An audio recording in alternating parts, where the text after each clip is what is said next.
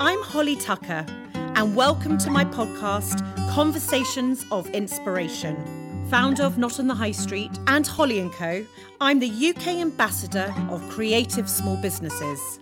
I believe that having a business doing what you love is the key to a happy, fulfilled life, and my dream is to help everyone start theirs. I'm here to offer advice, inspiration, wisdom, and encouragement. And in my view, the greatest way to do this is by sharing stories. So I've reached out to all my favourite small businesses, acclaimed entrepreneurs, and those who just simply inspire me and asked them to share theirs.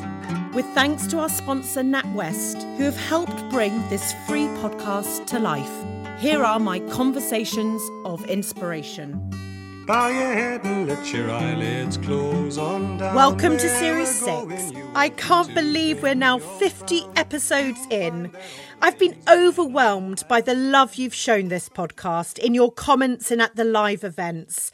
Every week, wonderful, wonderful words are shared about these interviews and how they're helping you all along your own journeys. It just means the world to me. Rating this podcast and leaving a review makes this series more visible to others. And in turn, that means we can help inspire people together. So thank you if you have shared your love before. If you haven't, can I ask you a favour? If you've liked today's episode or any of the episodes, will you share, will you rate or review? Together, we can share these inspiring stories that just might change someone's life. To launch Series 6, I've got a little bit of a different podcast this week. This week's episode is all taken from this year's Congregation of Inspiration and features snippets of all our brilliant speakers and their words of wisdom. It was truly a day like no other. The energy, passion, and the inspiration filled the room. It was more than I could have ever imagined. From the brilliant Holly and Co choir Urban Voices Collective, who joined us for the day, to the buzzing marketplace, the inspiring speakers, all of whom were so generous with their time, to our huge installation of clouds and giant diamonds. It truly was a day like no other. I do hope you enjoy this very special episode.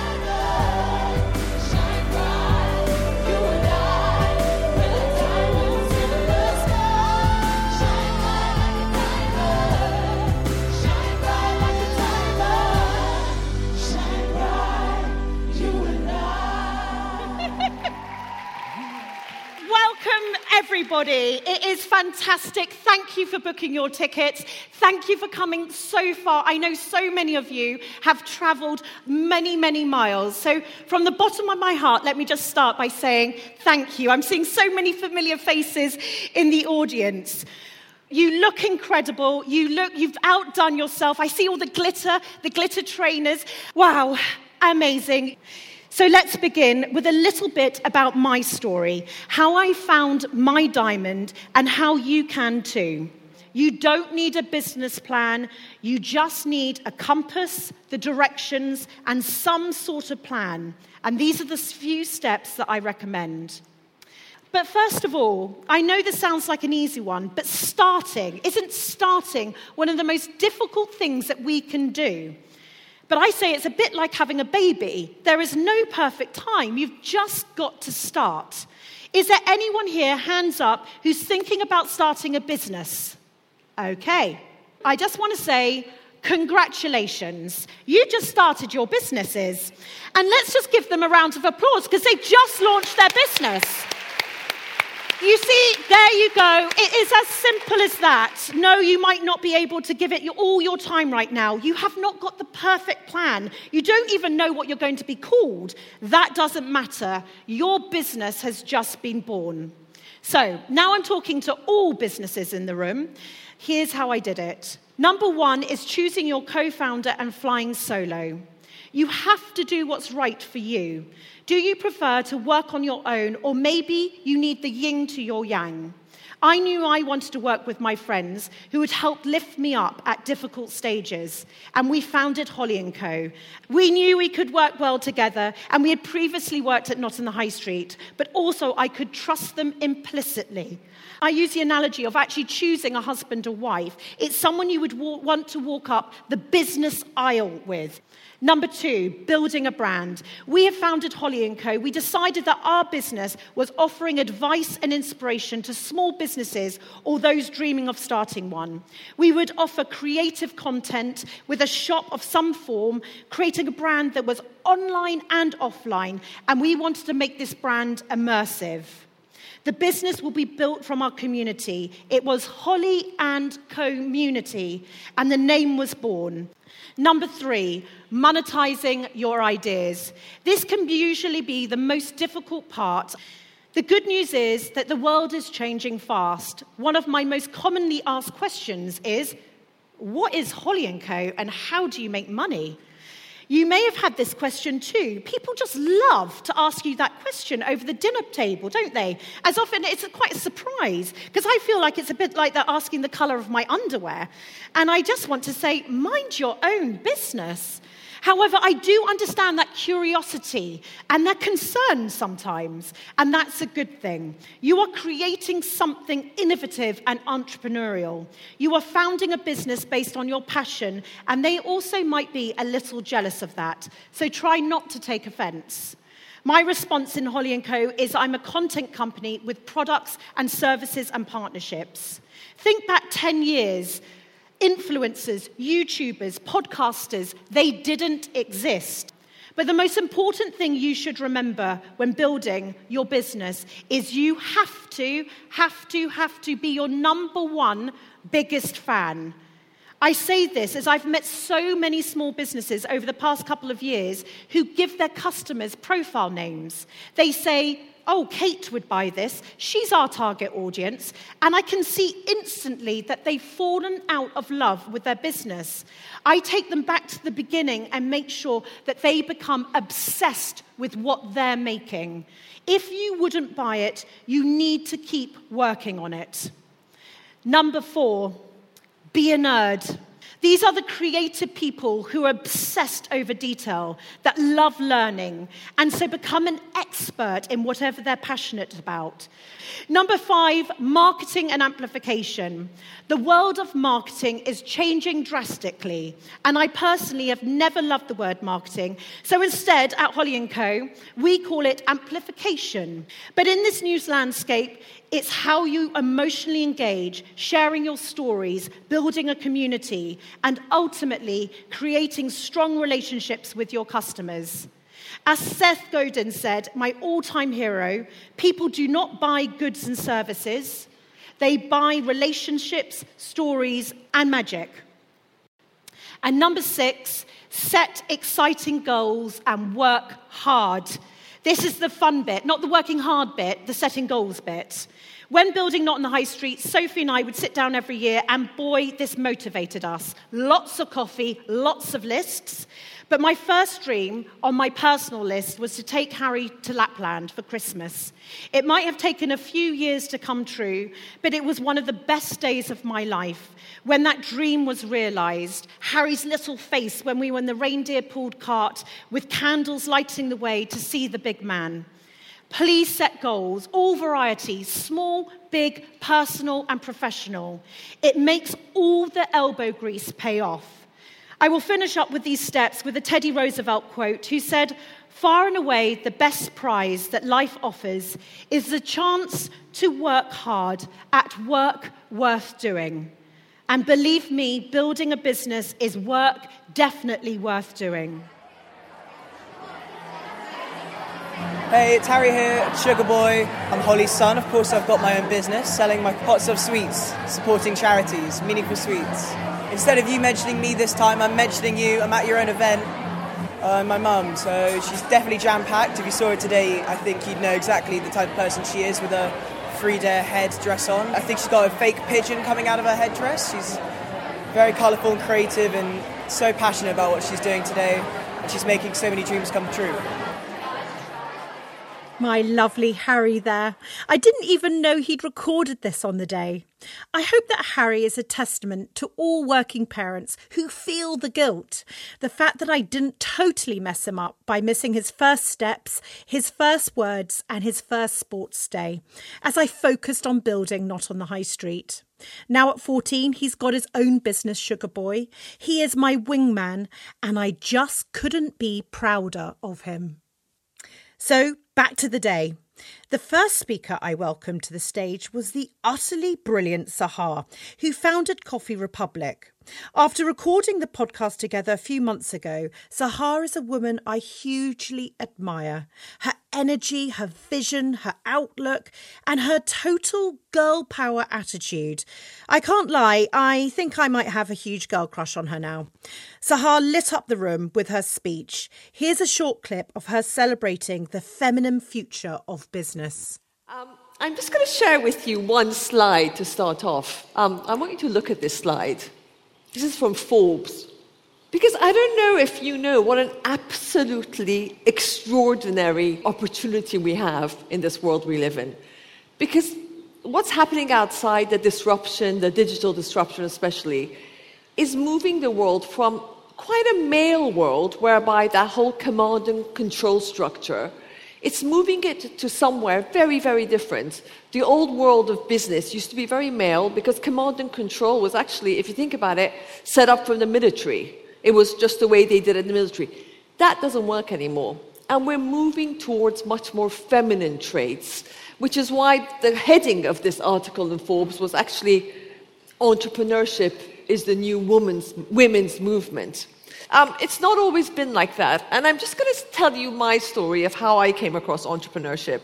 Um, I started my life getting a job because I thought this idea of what entrepreneurs were, very much entrepreneurs, for me when I was growing up, there was just about one entrepreneur in the whole of the UK, and he was a man, and his first name was Richard. And you can guess the rest. And this idea of Richard Branson entrepreneurship was a, you had to have made your first million selling sweets in the school playground. B, you had to have dropped out of school in some way. Like, I never really dropped out of school, so I thought clearly if I didn't drop out of school, I've got absolutely no creative leadership ability whatsoever. I didn't make any money selling worms to my parents. So I thought clearly, entrepreneur, I am not. I'm not that type. So I went and got a job, and I absolutely hated it. I got a job whereby I couldn't be me doing it. Um, and I think for us women, that's very difficult. I got a job whereby every day when I went to work, I felt like I was leaving a part of myself behind. It was almost like I was leaving the real Sahar behind, 100% Sahar, my sort of heart and soul, and putting on this work face. And I just found that really difficult because I just couldn't understand. I'd be working the best of my life, most of my waking hours. How could I do something that wasn't really me? And I think they're just about, you've got to know what qualities you have. I think just about the two qualities I've got in life is one is my optimism, the other my enthusiasm. And very quickly in the job I had, I realized just about the two qualities they didn't really want was optimism or enthusiasm. So I was like entirely wasted. And it's sort of like, because I was disconnected from who I was, and it's so important for us to connect, I sort of almost by the end of the five years in this job, I'd sort of resorted to bitching by the water cooler, kind of involved in office politics and the sort of bitchiness and cattiness. And until something happened, I came across entrepreneurship in a way by accident.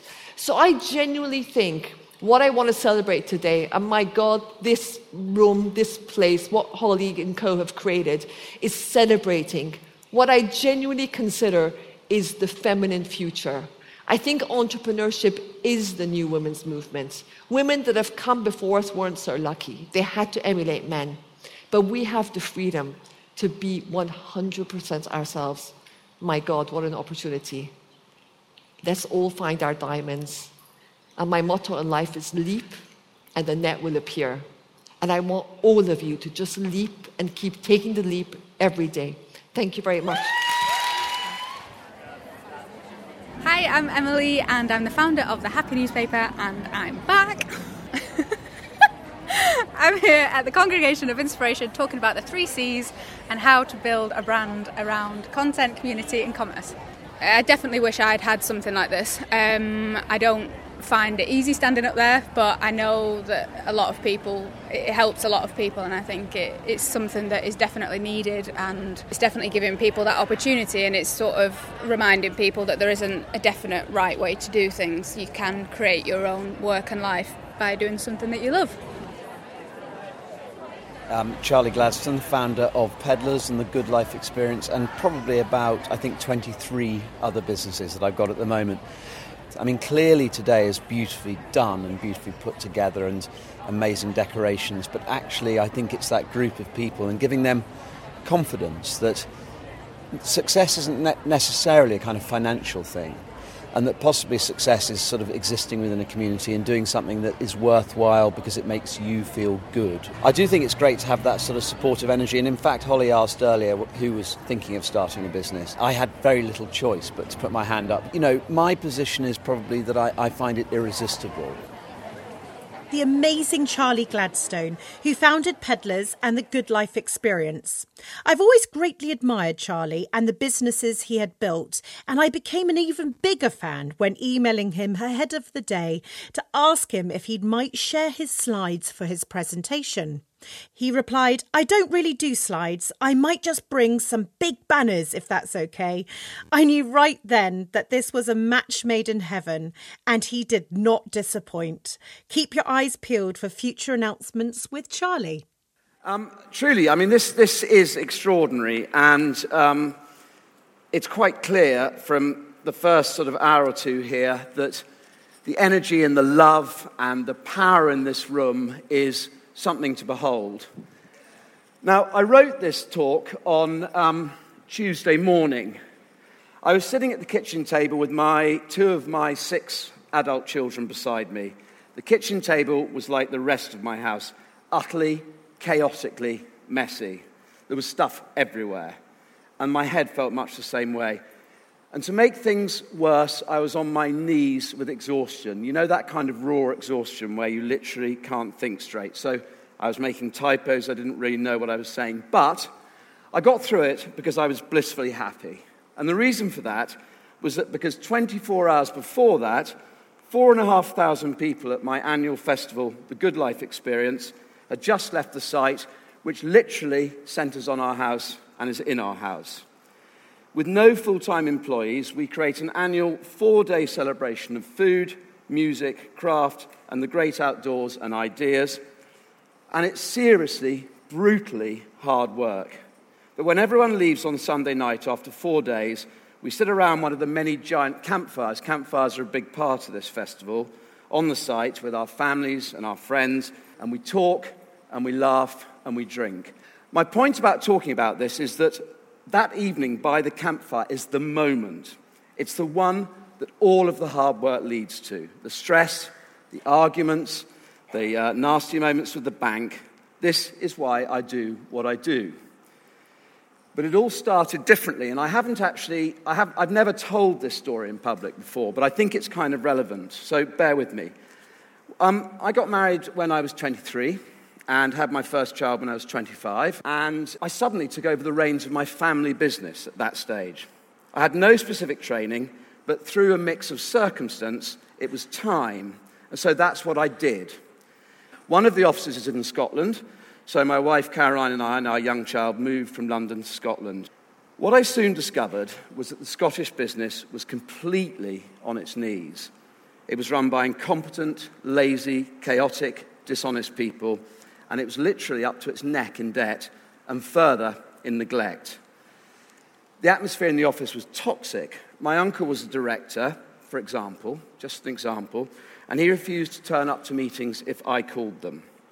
This man, the same man, was in charge of a department, but he failed to speak to that department for an entire year at one stage. So you get the picture. It was on some levels like a tough, immersive MBA, but an MBA that caused a near nervous breakdown. Today, I still run that business, and I'm definitely very happy with it. It's all fine. In fact, it's more than fine, it's, it's pretty good. But in the intervening years, if truth be told, it's the other businesses I've founded and run that have enriched and excited me and brought me, I suppose, as it were, to this stage today. And I mention the family business not just for context, but because I think that without that toxic environment that I'd inherited, I'm not sure I'd have tried to create businesses that felt entirely different, if that makes sense. Sometimes you need to see what you don't like to understand what you do like. And I decided that chasing money was not my principal goal, which is lucky because I, you know, genuinely I think I'm a good businessman. But that chasing happiness and creativity and joy for me and for all of our teams and for our customers was. And from the beginning, I called that the good life. A life of creativity, deeply hard work. I think hard work is part of the good life, enriching work, and a focus all the time on what matters, where I was able to work as hard on the children as the business, where feeding the chickens and walking the dogs was as valuable as doing a stock take, where kindness, empathy, fun, and community are valued above money. Now, at the root of my belief about business and what we do with life is this absolute sort of golden mantra. And I think you've got to hold on to this, however pissed off you get. Okay, so the world is full of wonderful people. And if we remember that, we can get through the dark times. So uh, I'm Andy Poplar from Vinegar and Brown Paper, Mend Your Head on Instagram. I did the podcast, it was one of the early ones. The feedback from it was just absolutely overwhelming. Um, I was getting messages coming through just saying how like people have really related to it. And you just feel that there's so many people out there who've been through very similar things or going through very similar things.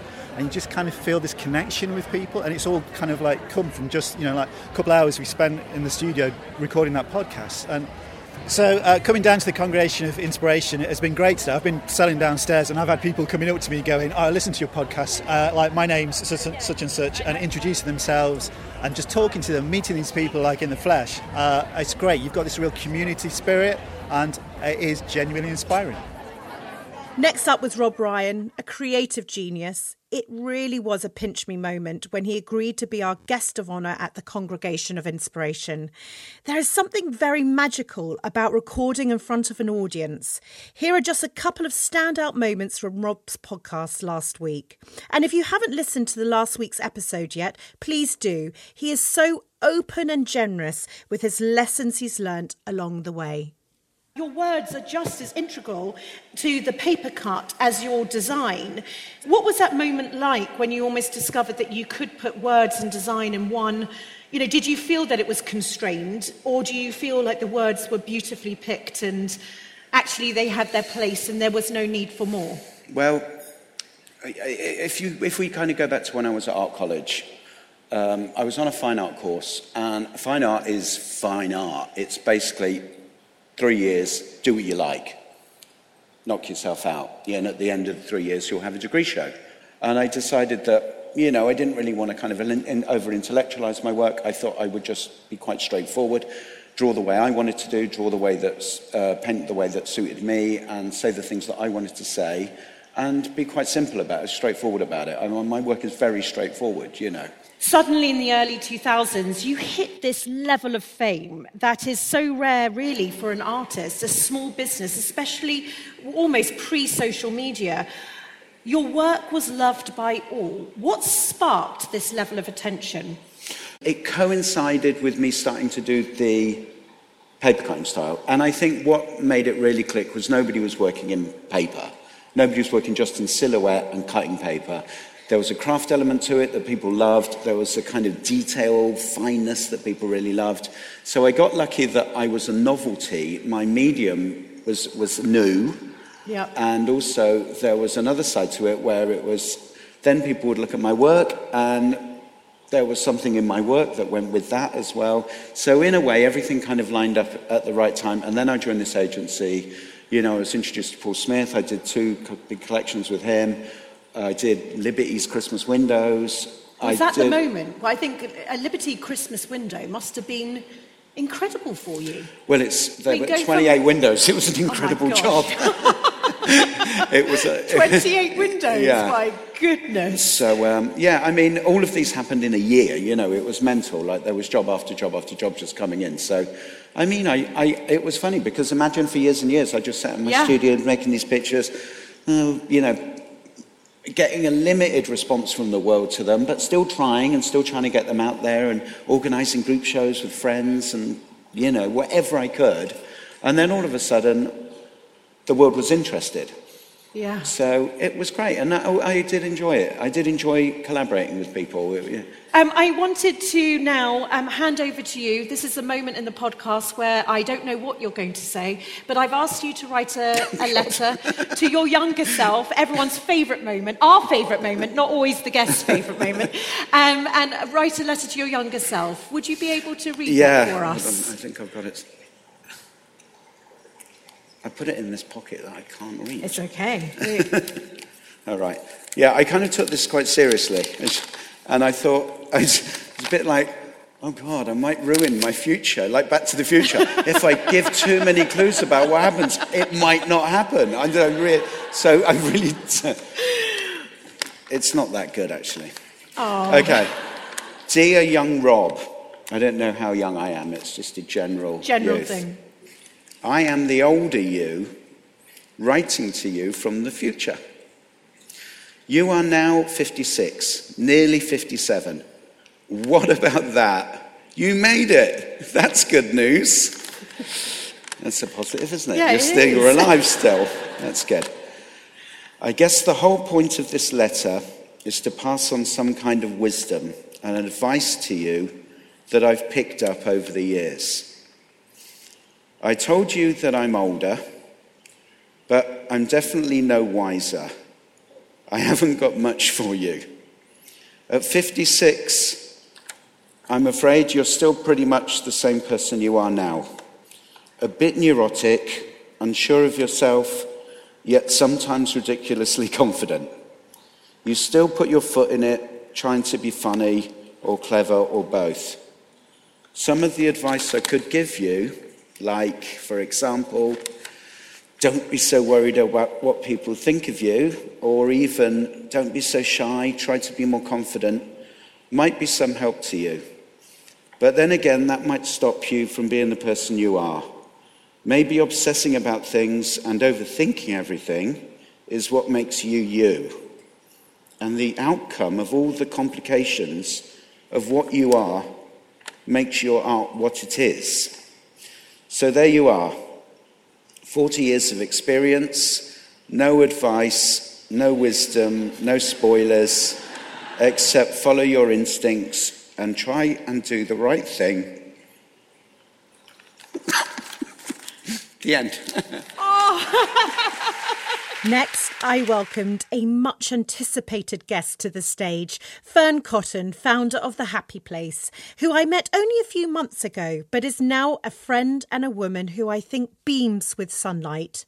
She is at the very start of building her brand after many years in the public eye. Not an easy thing to do, but I do believe she is building a brand of the future. She joined us to talk about happiness and how it is the new metric for success. I want to touch on a stat that I opened up the day with. The World Health Organization predicts, crazily, by next year, depression will be the second leading cause of disability in the world. And a recent study into happiness reveals that since 2012, the average person in the UK has become 36% wealthier, but only 3% happier. So happiness is important, full stop, and we know that. Was there an element of future proofing yourself um, when picking this area? As there is no doubt about it that building a brand outside your TV career was a smart idea, but picking on something like happiness, it's quite a hard thing to commoditize, isn't it? Mm. Well, it's a very nebulous subject matter all round. And, and when I had released Happy into the wild, I did still, I was still kind of half in the trap of, oh, I really need it to be on TV. That would make it Yeah. complete. So let's go and talk to all the TV companies. Mm, it's too nebulous. Mm, you know, and I'm thinking, well, yes, but it's also like a universal thing that Yeah. we're all And it's pretty hoping important. for. It's quite important, but still, it's seen as kind of no one can really pin down what it is, how it comes about, and you know, and, and there is no real science to it. I think there are things that help to be aware of, like um, happiness isn't a final destination. You know, I'm, I'm certainly not going, right, if I build this massive business and then I can put all my kids through school and then maybe um, we'll have a nice holiday every year, whatever, that doesn't mean that in 30 years' time I'm going to be happy relentlessly and Yes. it won't be That you built it omnipresent up in the bank happiness. and it comes yeah. out, yeah, it's not you that it's like a big it. chunk of happiness. I think the acceptance is it is fleeting. It comes and goes. I think that's just for a regular person going about their life. It's fleeting for anyone. Doesn't matter if you're Brad Pitt in a mansion with a big movie star career and loads of awards, or you work in a supermarket. It is the same. It is fleeting. It comes and goes. But the thing, the time when you do have to look at it is if you are feeling deeply, deeply unhappy all the time. Then I think it's time to look at your life, the people around you, the situation you've ended up in, and why. And that's certainly where I was at at a period in my life where it just felt bleak and dark and inescapable, and I knew I needed change. So I think that's the bit we need to look at. When, if you are just going about your everyday life and you kind of you have up and down, you know, good days, bad days, brilliant. That's life, you know. Mm-hmm. yeah. As soon as we start thinking out the box that some people out there are the exception to that rule in TV land or the music world or wherever it is that we look to that we that we admire, as soon as we start thinking that those people are just happy all the time and have these beautiful lives where everything pans out, we're, we're totally ruining our own chances of feeling any happiness because it's so Always unattainable. comparing. We're always comparing, and it has to be a bespoke practice. It has to be what works for you. It's usually the simple stuff. It's not about money. It's not about stuff you can get. It's none of that. It's simple, everyday things that just keep you ticking along, like going for nice walks, texting a mate you love every day, cooking, doodling, whatever lovely little mm. things. I think give you little moments of just even contentment or feeling okay, that's what we should be looking towards. And then on the flip side, if you are in a very low place all the time, then there's opportunity to look at how you might ask for help professionally or within your circle and, and what changes you might be able to make to go in a different direction to see if that works.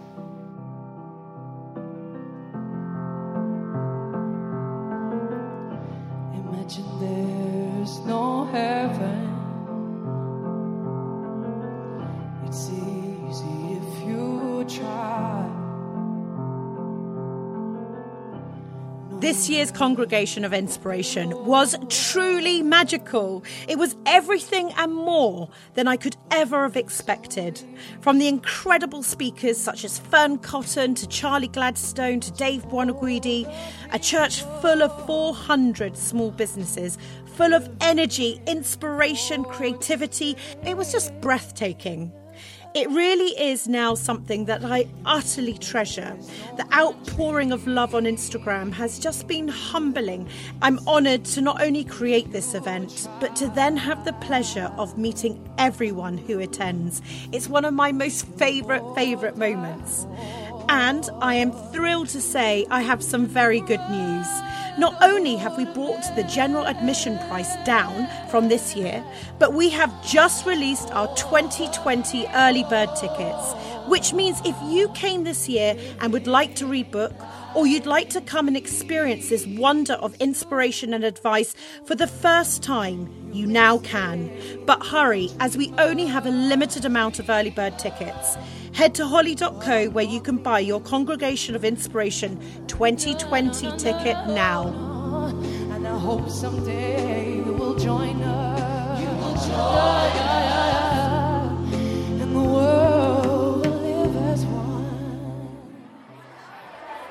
Hi, uh, I'm Charlie Patrick. I'm the Entrepreneur Development Manager at the NatWest Entrepreneur Accelerator Hub. We are here today uh, sponsoring the live ad breaks at the Congregation of Inspiration, which has been absolutely amazing. It's been such a cool day, so inspiring. We've met so many amazing business owners. This is kind of our values. SME, small and medium businesses, are the lifeblood of the UK economy, and whatever we can do to help them be more sustainable, to build their teams, to be able to scale. So it just is a really natural partnership for us to be able to partner with Holly Tucker and the Congregation of Inspiration. A few takeaways um, bring your personality, just do it. Just go for it, like be brave. And you don't need a 60 page business plan, but you do need to know where you're going. You've just heard from the brilliant Charlie from NatWest, who led our independent ad breaks throughout the day.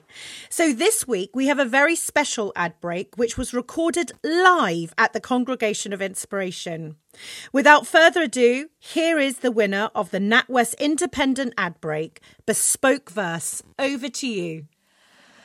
Uh, my name's Joanna Miller, and my business is called Bespoke Verse. When I am asked to pitch in lifts, I tell a tale of rhyming gifts, of longer poems and one liners by my hand picked team of rhymers. We sell in many different places the boutique shops, the paper chases, had poems on the BBC and written for celebrities. A collaboration is underway this, with this year's National Poetry Day. They said it wouldn't feed the kids, but I'm very glad to say it did. Woo, awesome.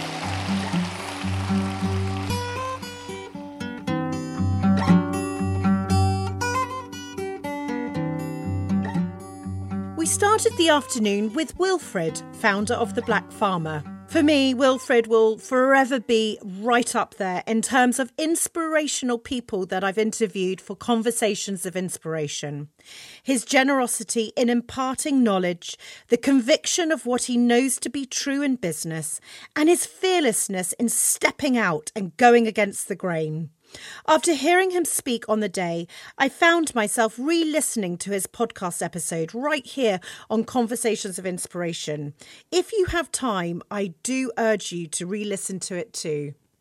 Uh, again, there's two things I want you to remember, I want you to remember these two things because I believe this. Anybody that achieves anything in their lives will have these two qualities. It doesn't matter where you're from, doesn't matter your background, it doesn't matter your race, it doesn't matter your education. You only need two things to achieve anything. And any successful person will have the two, these two things. The first is ruthless focus. Any successful person is so focused they're able to get rid of what I call the white noise of living. And it's amazing how much white noise of living gets in the way of being focused in achieving what you want to do.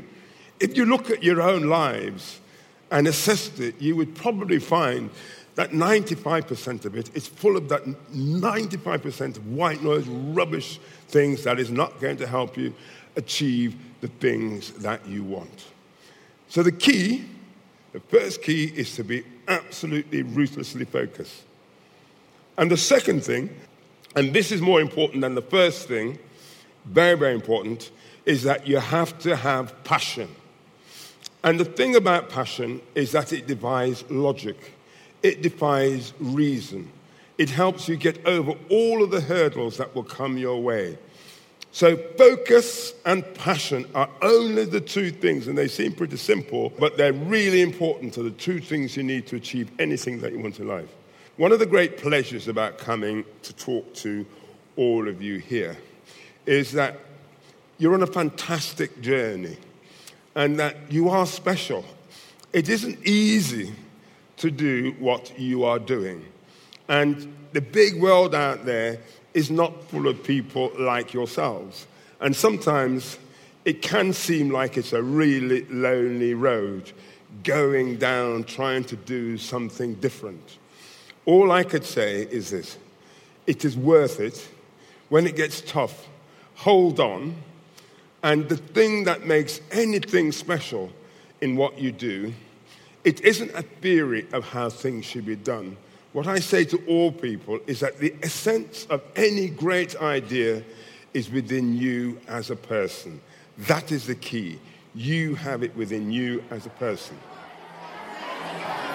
Name's Alyssa. I run a branding graphic design agency called Ali Graphics. Uh, it's my first time here at the Inspiration, uh, the Congregation of Inspiration today, um, and I came via the Prince's Trust, which is a great organisation. And today has definitely been, to say the least, an inspirational day. I think my favourite speaker would have been the Black Farmer because he was a walking quotation.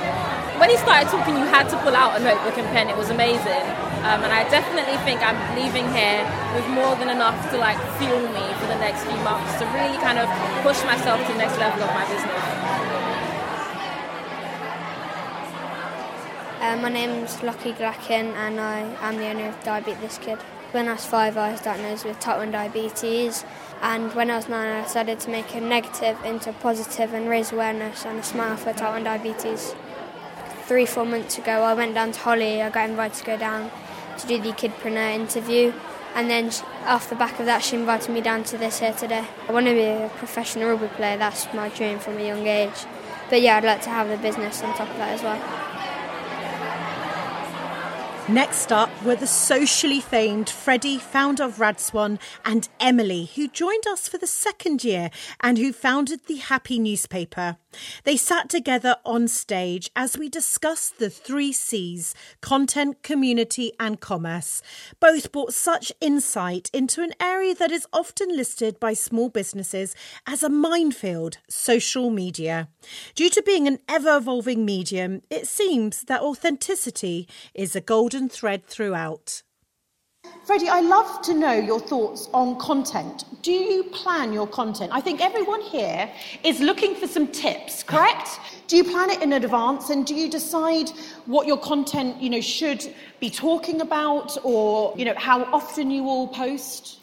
Well, I don't. But if you go back in time into my like onto my timeline, you would see how much I've tried. like, I really try to really have categories. I tried a bit of YouTube, like styling videos, coaching videos. I really try to have the strategy and you know like fill the cases and tick the fashion, tick the Yes. uh, you know empowerment. We've all got and those lists, haven't we?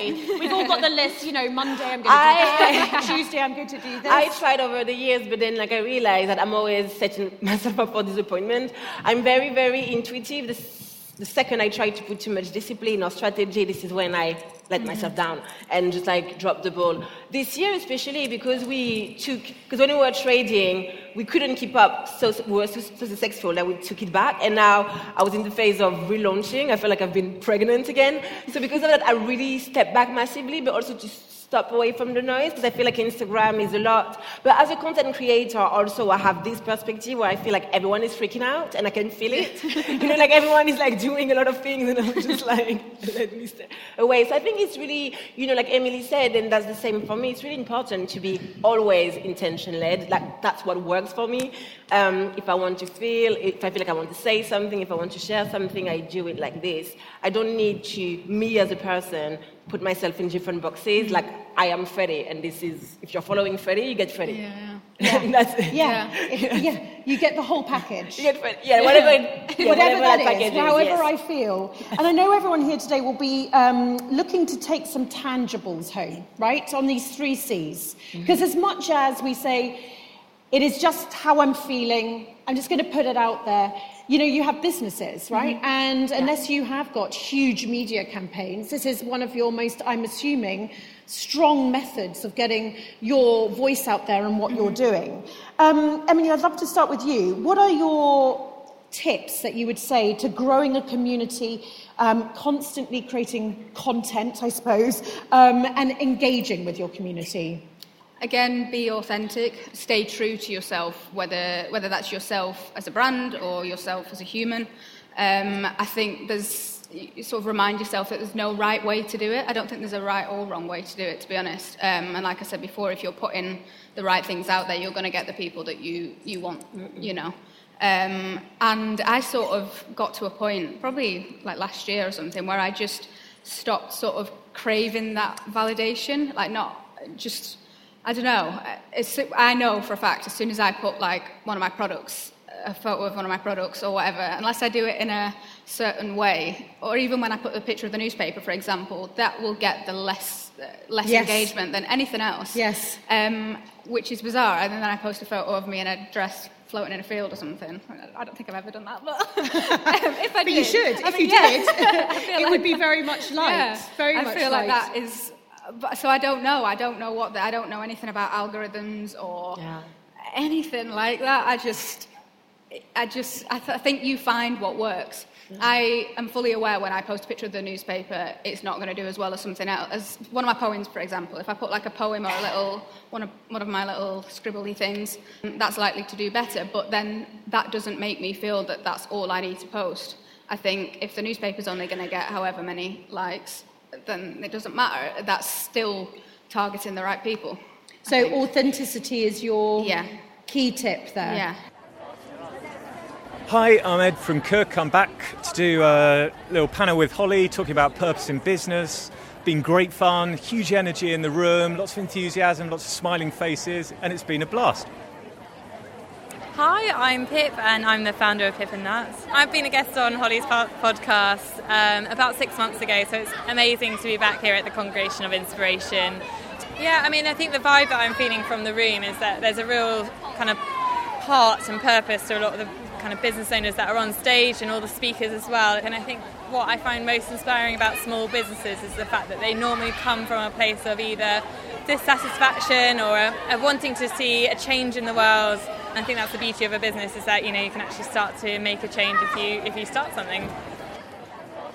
Next to the stage, I welcomed Edward, founder of Cook, and Pip, who founded the delicious Pip and Nut, to share their insights into building a business doing good.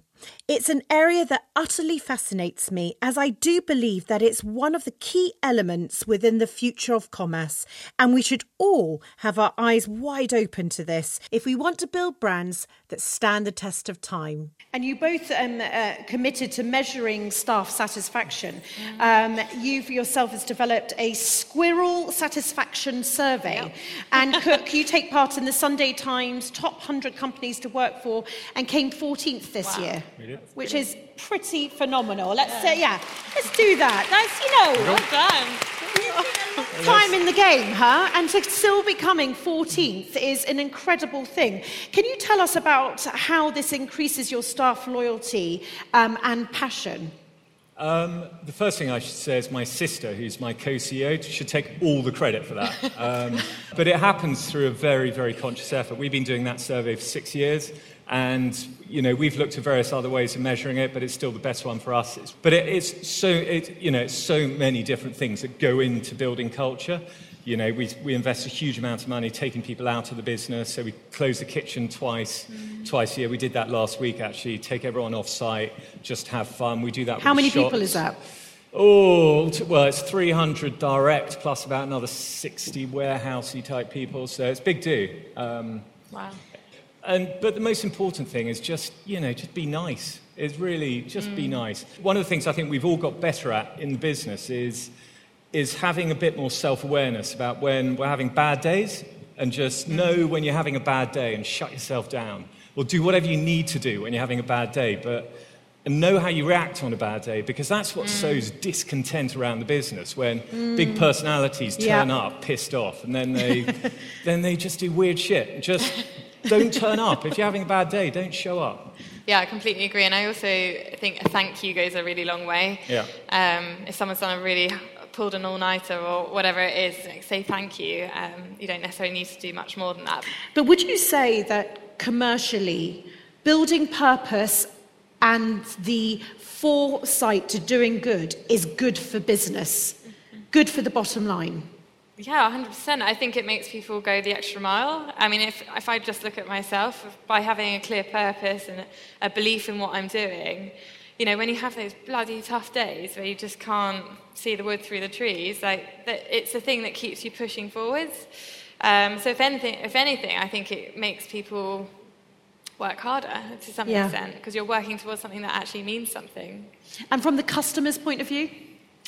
Um, this is a slightly difficult one because, yes, it does make a difference to the customers, but it doesn't make nearly as much difference, I think, to customers yet as it does to the people that work for you. Yes. The people who work for you. Do you that think work that's you- coming? Yeah, because I it's almost coming. feel it's coming. It is and we going need to- to get ready now Yeah. for Yeah. the fact that customers will wake up And if you're not doing that work now, Absolutely. then you Yeah. will be late to the game at, uh, in, in time. Yeah, but, but- right now, it's more about your who works with It's, you. it's more about the people that work for us, but also I think that if you put time and effort into this space, it's amazing how, without wishing to sound too wishy washy about it, how the business gods just somehow repay you. It's a sort of, it's a, you know, I'm not a religious person or anything, but it's a sort of leap of faith, and somehow you do good stuff and good things happen. There's a sort of karmic, karmic thing about it. I, but I would say, I guess, in terms of the sorts of people that are paying attention to this, I do think the younger generation really do do. I mean, the amount of emails that we get from people who will be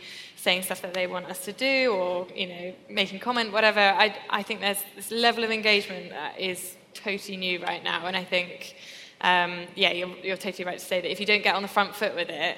I think you will be left behind as a business. It's, you need to be really proactive around it.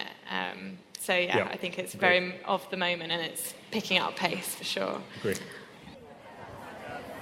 Well, I'm Edwina, I won Wool Circus. I saw it last year and was really gutted that I couldn't come, so made an effort to come down this year. Um, just great to be amongst other like-minded people and businesses and meeting other people that you might be able to collaborate with. Uh, You know, you can't beat the face-to-face. I think you know, it's Instagram's great for meeting people, but I think face-to-face is takes it to the next level. Okay, I'm Deborah Sparks from Sparks and Daughters. Well, I'm wearing a sequin rainbow dress, of course. Um, I know Holly loves anything sparkly, and she's very well known for her sparkly trainers. So I've got some sparkly Converse on as well. I just love, you know, her whole ethos of spreading happiness and inspiration. So, you know, any chance to wear my sparkly dress, you know. Towards the end of the day, it was me. I was up next.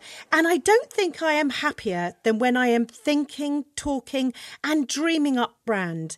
It's amazing how often we overlook this element of our business, and yet it's the ultimate key when it comes to building success.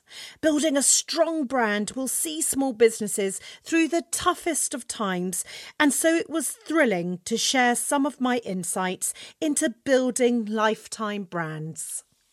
So, on the run up to today, I spent a long time thinking about what the subject was I was going to talk about.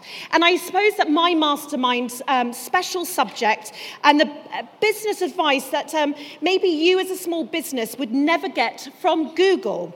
The subject I kept on coming back to was brand. So, building Not on the High Street and now Holly and Co., I've got lots of battle scars and life lessons. And I know for sure that creating a strong brand with stable foundations is the most important step when building your business and one to get right very early on. It can be, though, rewired and it can be refreshed. It can be tweaked at any time. So I know this presentation, well, I bloody well hope, is going to be useful to all of you at whatever stage you are in your business. My aim today is to help you all create a unique but defendable, iconic brand that will last you a lifetime. Because brand is a business's most valuable asset. I believe the best way to visualize brand is to see it as a living, breathing thing, a human being, a creative, characterful, irrational, and emotional organism. You might nurture it, you love it, you protect it, and it's the life force within your business. You see, you cannot create a brand with a robot or an algorithm or through an Excel spreadsheet. Believe me, I have seen companies exactly try to do that. Yes, you can use data, you can use analytics to develop your brand, but your values and your messaging and your mission, it has to be human and thus must be treated that way. And like a human, a brand goes uh, way beyond appearance. Brand is the personality, the values you stand for, the way you treat people, what you say, how you act, how you build relationships. You cannot just do this with a sexy logo. But like I mentioned before, big companies don't know this secret. They don't know how to be human. I like to say big businesses are a little Vulcan. We love you, Spock, but you wouldn't be my head of brand. Big corporate businesses are Vulcans because they lack emotion. They base their decisions on data, metrics, analytics, and logic. And I cannot tell you the amount of boardrooms I've been in where they say, well, the data doesn't support that. Or our customer profile metrics shows this. I used to freak people out when I talk about emotion and my gut instinct. I was often called too emotional as a put down. Well, now I'm confident to say, yes, I am. I am highly emotional, not in a cryy way, but an intelligent way. Hi, it's Dave Buonaguidi here. I'm at the Congregation of Inspiration uh, for two reasons. One, Holly asked me, and also two, I think it's really interesting to be in a room full of people who are genuinely interested in transforming their lives for the better. Uh, I'm selling some screen prints, some of the maps that I do. I've also got some sort of inspirational little posters that just say do it that I'm hoping people will engage with. I think one of the issues with starting a business is you feel completely alone and uh, you feel like you're about to make a horrendous mistake. And I think sometimes I, I do it, especially as a Catholic boy, always looking for signs from God. You know, listening to music. What's the thing that's going to make me think, you know what, fuck it, just do it. And um, and so it's kind of trying to tap into that that audience need of, uh, of people wanting to sort of feel that they can make a decision that will have an amazing impact on the rest of their lives. I've never sat in any place where the intensity of people in the audience listening to somebody on stage talking about their personal journey or whatever it is that drives them it's absolutely it's incredible. And the energy is, is tangible. It's like uh, quite awe-inspiring. I've been to a lot of conferences you know having worked in advertising for a long time and it's normally full of shitheads just trying to work out how quickly they can run to the pub. Uh, whereas here it's quite amazing. The energy is really really really really interesting. Well, we're outside the pub. We haven't even escaped I know, no, we walked straight past it. I thought that was very um, grown up of us. And someone who knows a little about brand and how companies amplify their business is our dear Dave Buonaguidi, who's built more than just one advertising agency. He's on his third. Dave closed the day as no one else could. He made us cry with laughter as he delivered the clear lessons he's learnt through his career in advertising. Try to do something amazing. You know, there's a huge amount of passion I've been feeding in here. Uh, when you listen to people who've got those big ideas, it is the most amazing thing. When I see them feel the energy that Holly has about not only what she does and what she's done, but also the energy that she gets giving to, to everybody here, me included, I just think is incredible. I, I just sent a, a message out on um, Instagram talking about I've spent 35 years in advertising. I've been to lots of talks, and I think I got more inspiration in the first hour and a half here than I had in 35 years. And I think that that is driven by the attitude that you're all bringing, but by the attitude that these guys have put together this amazing event. And I think that if you don't feel, you know, we should be we should be thinking about that ourselves. That you know. You, guys and anybody else out there that is going to see this stuff or interact with it is the legacy for this kind of event. This is the only way it's going to continue to work is if we continually act on it. I think, again, in advertising, we love to come in, or any conferences, we love to come in, write a few words down, Instagram it, take a picture of a slide, and then go home and get drunk, and then forget about it in the morning. I think it's really important that we act on all of this kind of stuff and then go out and do something fucking amazing because it is a great feeling. And then I think, I think if you make a billion quid, you deserve it. There's a, an odd thing that was all about, oh yeah, if you make money, it's, if you're an artist and you're making money, you're a sellout. I don't believe that at all. I'm an artist. I put a lot of effort into what I do. I spent a long time trying to do it. I want to make some money because I think I deserve it. I think everybody in here will feel the same. There is no shame in making money if you do it the right way. If you provide a good service and you're a nice person, you do it, and you have values that are interesting to other people, please, please, please make as much money as you can. I want to talk about business. We all know who that is on the left Donald Trump. The woman on the right is Anita Roddick. Uh, I had a chance to work with her back in the 90s when I worked in an agency called St. Luke's. And she had a fundamental effect where I just, it felt like somebody had opened curtains into my mind about how you should behave in business. Anita Roddick was an amazing person who created an amazing brand that had a lasting effect on a huge amount of people globally. And she is deemed to be as successful as Donald Trump, who is the total opposite of her. The thing that unites both of these people is money. uh, this was, uh, I've stolen this from a guy called John Doerr who did a talk online, and he basically broke the business world into two categories mercenary and missionary. And the next slide will show you the breakdown of, um, of the different traits of these individuals. Mercenaries are driven by paranoia, missionaries driven by passion. They think opportunistically, these guys think strategically. Mercenaries go for the sprint, these guys are in it for the long term. Focus on competitors, focusing on customers and values. Bosses of wool packs, mentors and coaches of teams, obsessed about entitlements, obsessed with contribution. And finally, the most interesting one for me is motivated by the lust for making lots of money. And the missionary understands the concept of money, but is fundamentally driven by the desire to make meaning. And I think that I would like to think all of us in this room and lots more people outside absolutely sit on that right hand side. The problem that we've got often is when we're working for other people is that we have to jump over to the other side and behave like arseholes, basically, because you have to do it the way that legacy has dictated this is the way business is run. And like I said, it had a fundamental effect when I was working with Anita because I just saw a way that you can go through business and you can destroy people, or you can work closely with people and you can encourage people. And missionary is so much more beautiful as a way of living your life than being mercenary. So, two options you can be shit or you can be nice.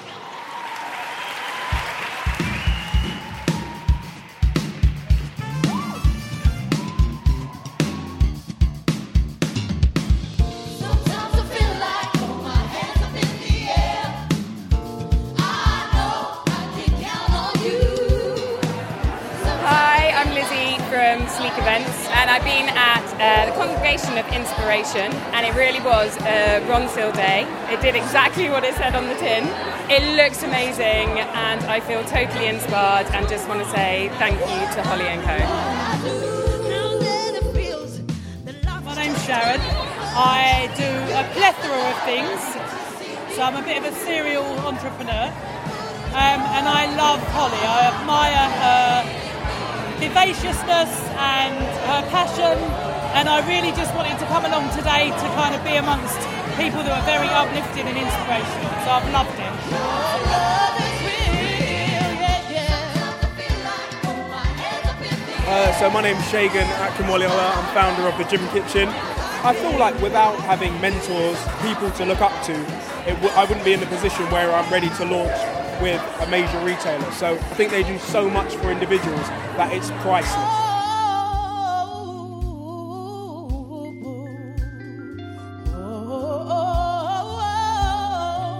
Rachel and I run a Scarlet and Pearl studio based in Bristol. The reason I came today was as a sole trader, lovely to come to an event, um, you know, basically my works party. I'm Eleanor from Marby and Elm, and we've been kindly invited to have a stall at the Congregation of Inspiration.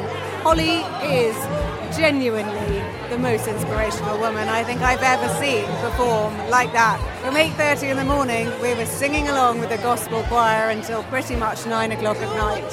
All of the things that have been available to everybody here, including us, have been so well thought about, so well considered, and so appreciated by all so as to affect an atmosphere of just love and sharing, and it has genuinely been inspiring for everybody, I think.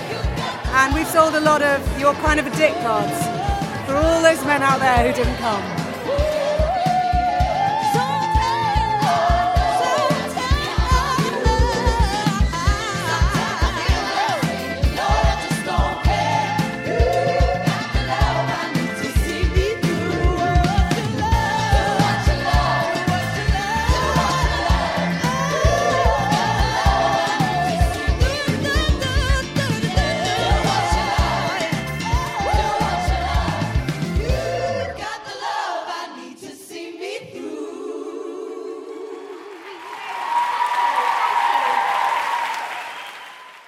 What a day it was, none of which would have been possible without everyone who joined us and brought us so much love and energy to the day.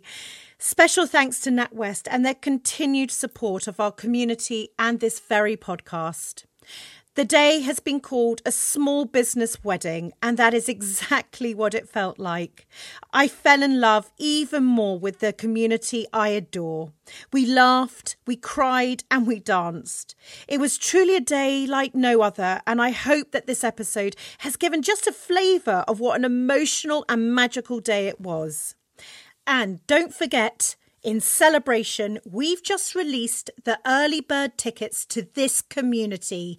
2020 tickets are now available. And not only have we brought the general ticket price down from 2019, but for a very limited time only, there is a further whopping 20% off your Congregation of Inspiration 2020 tickets. So grab yours today if you'd like to be part of the tribe next year. I so hope to see you there. But for now, thank you. Thank you to each and every one of you. You are the wind beneath my wings, and I will be eternally grateful for you joining me on this journey.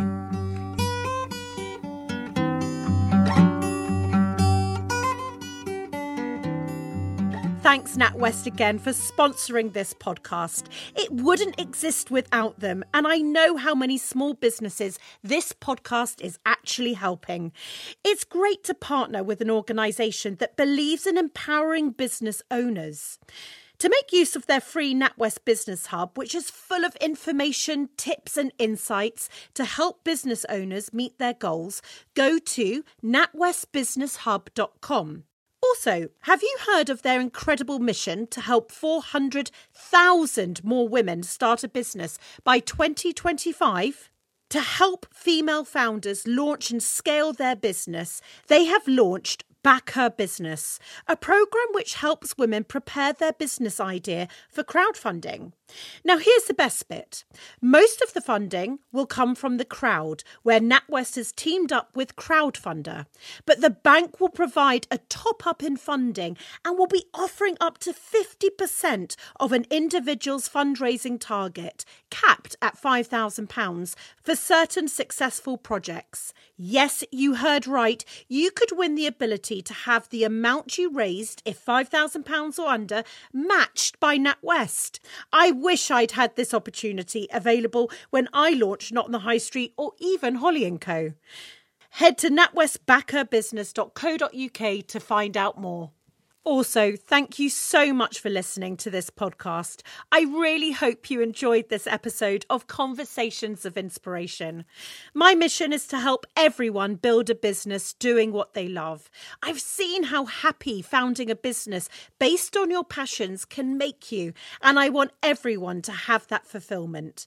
Happiness is the new rich, and using your business as a force for good is the new way of doing commerce. So let's create a nation of happy entrepreneurs that are changing the world for the better. Can I ask you a question? Might you help me on this mission? If you like what you've listened to, would you rate, review, and subscribe on iTunes, Spotify, or your favourite podcast provider? It will help others find this podcast and may just be the inspiration they need to follow their dreams. Thanks so much. Bow your head and let your eyelids close on down. Where we're going, you won't need to bring your frown. You will find that all the things that I have said will come true when you are lying in your bed. And if you want your friends to come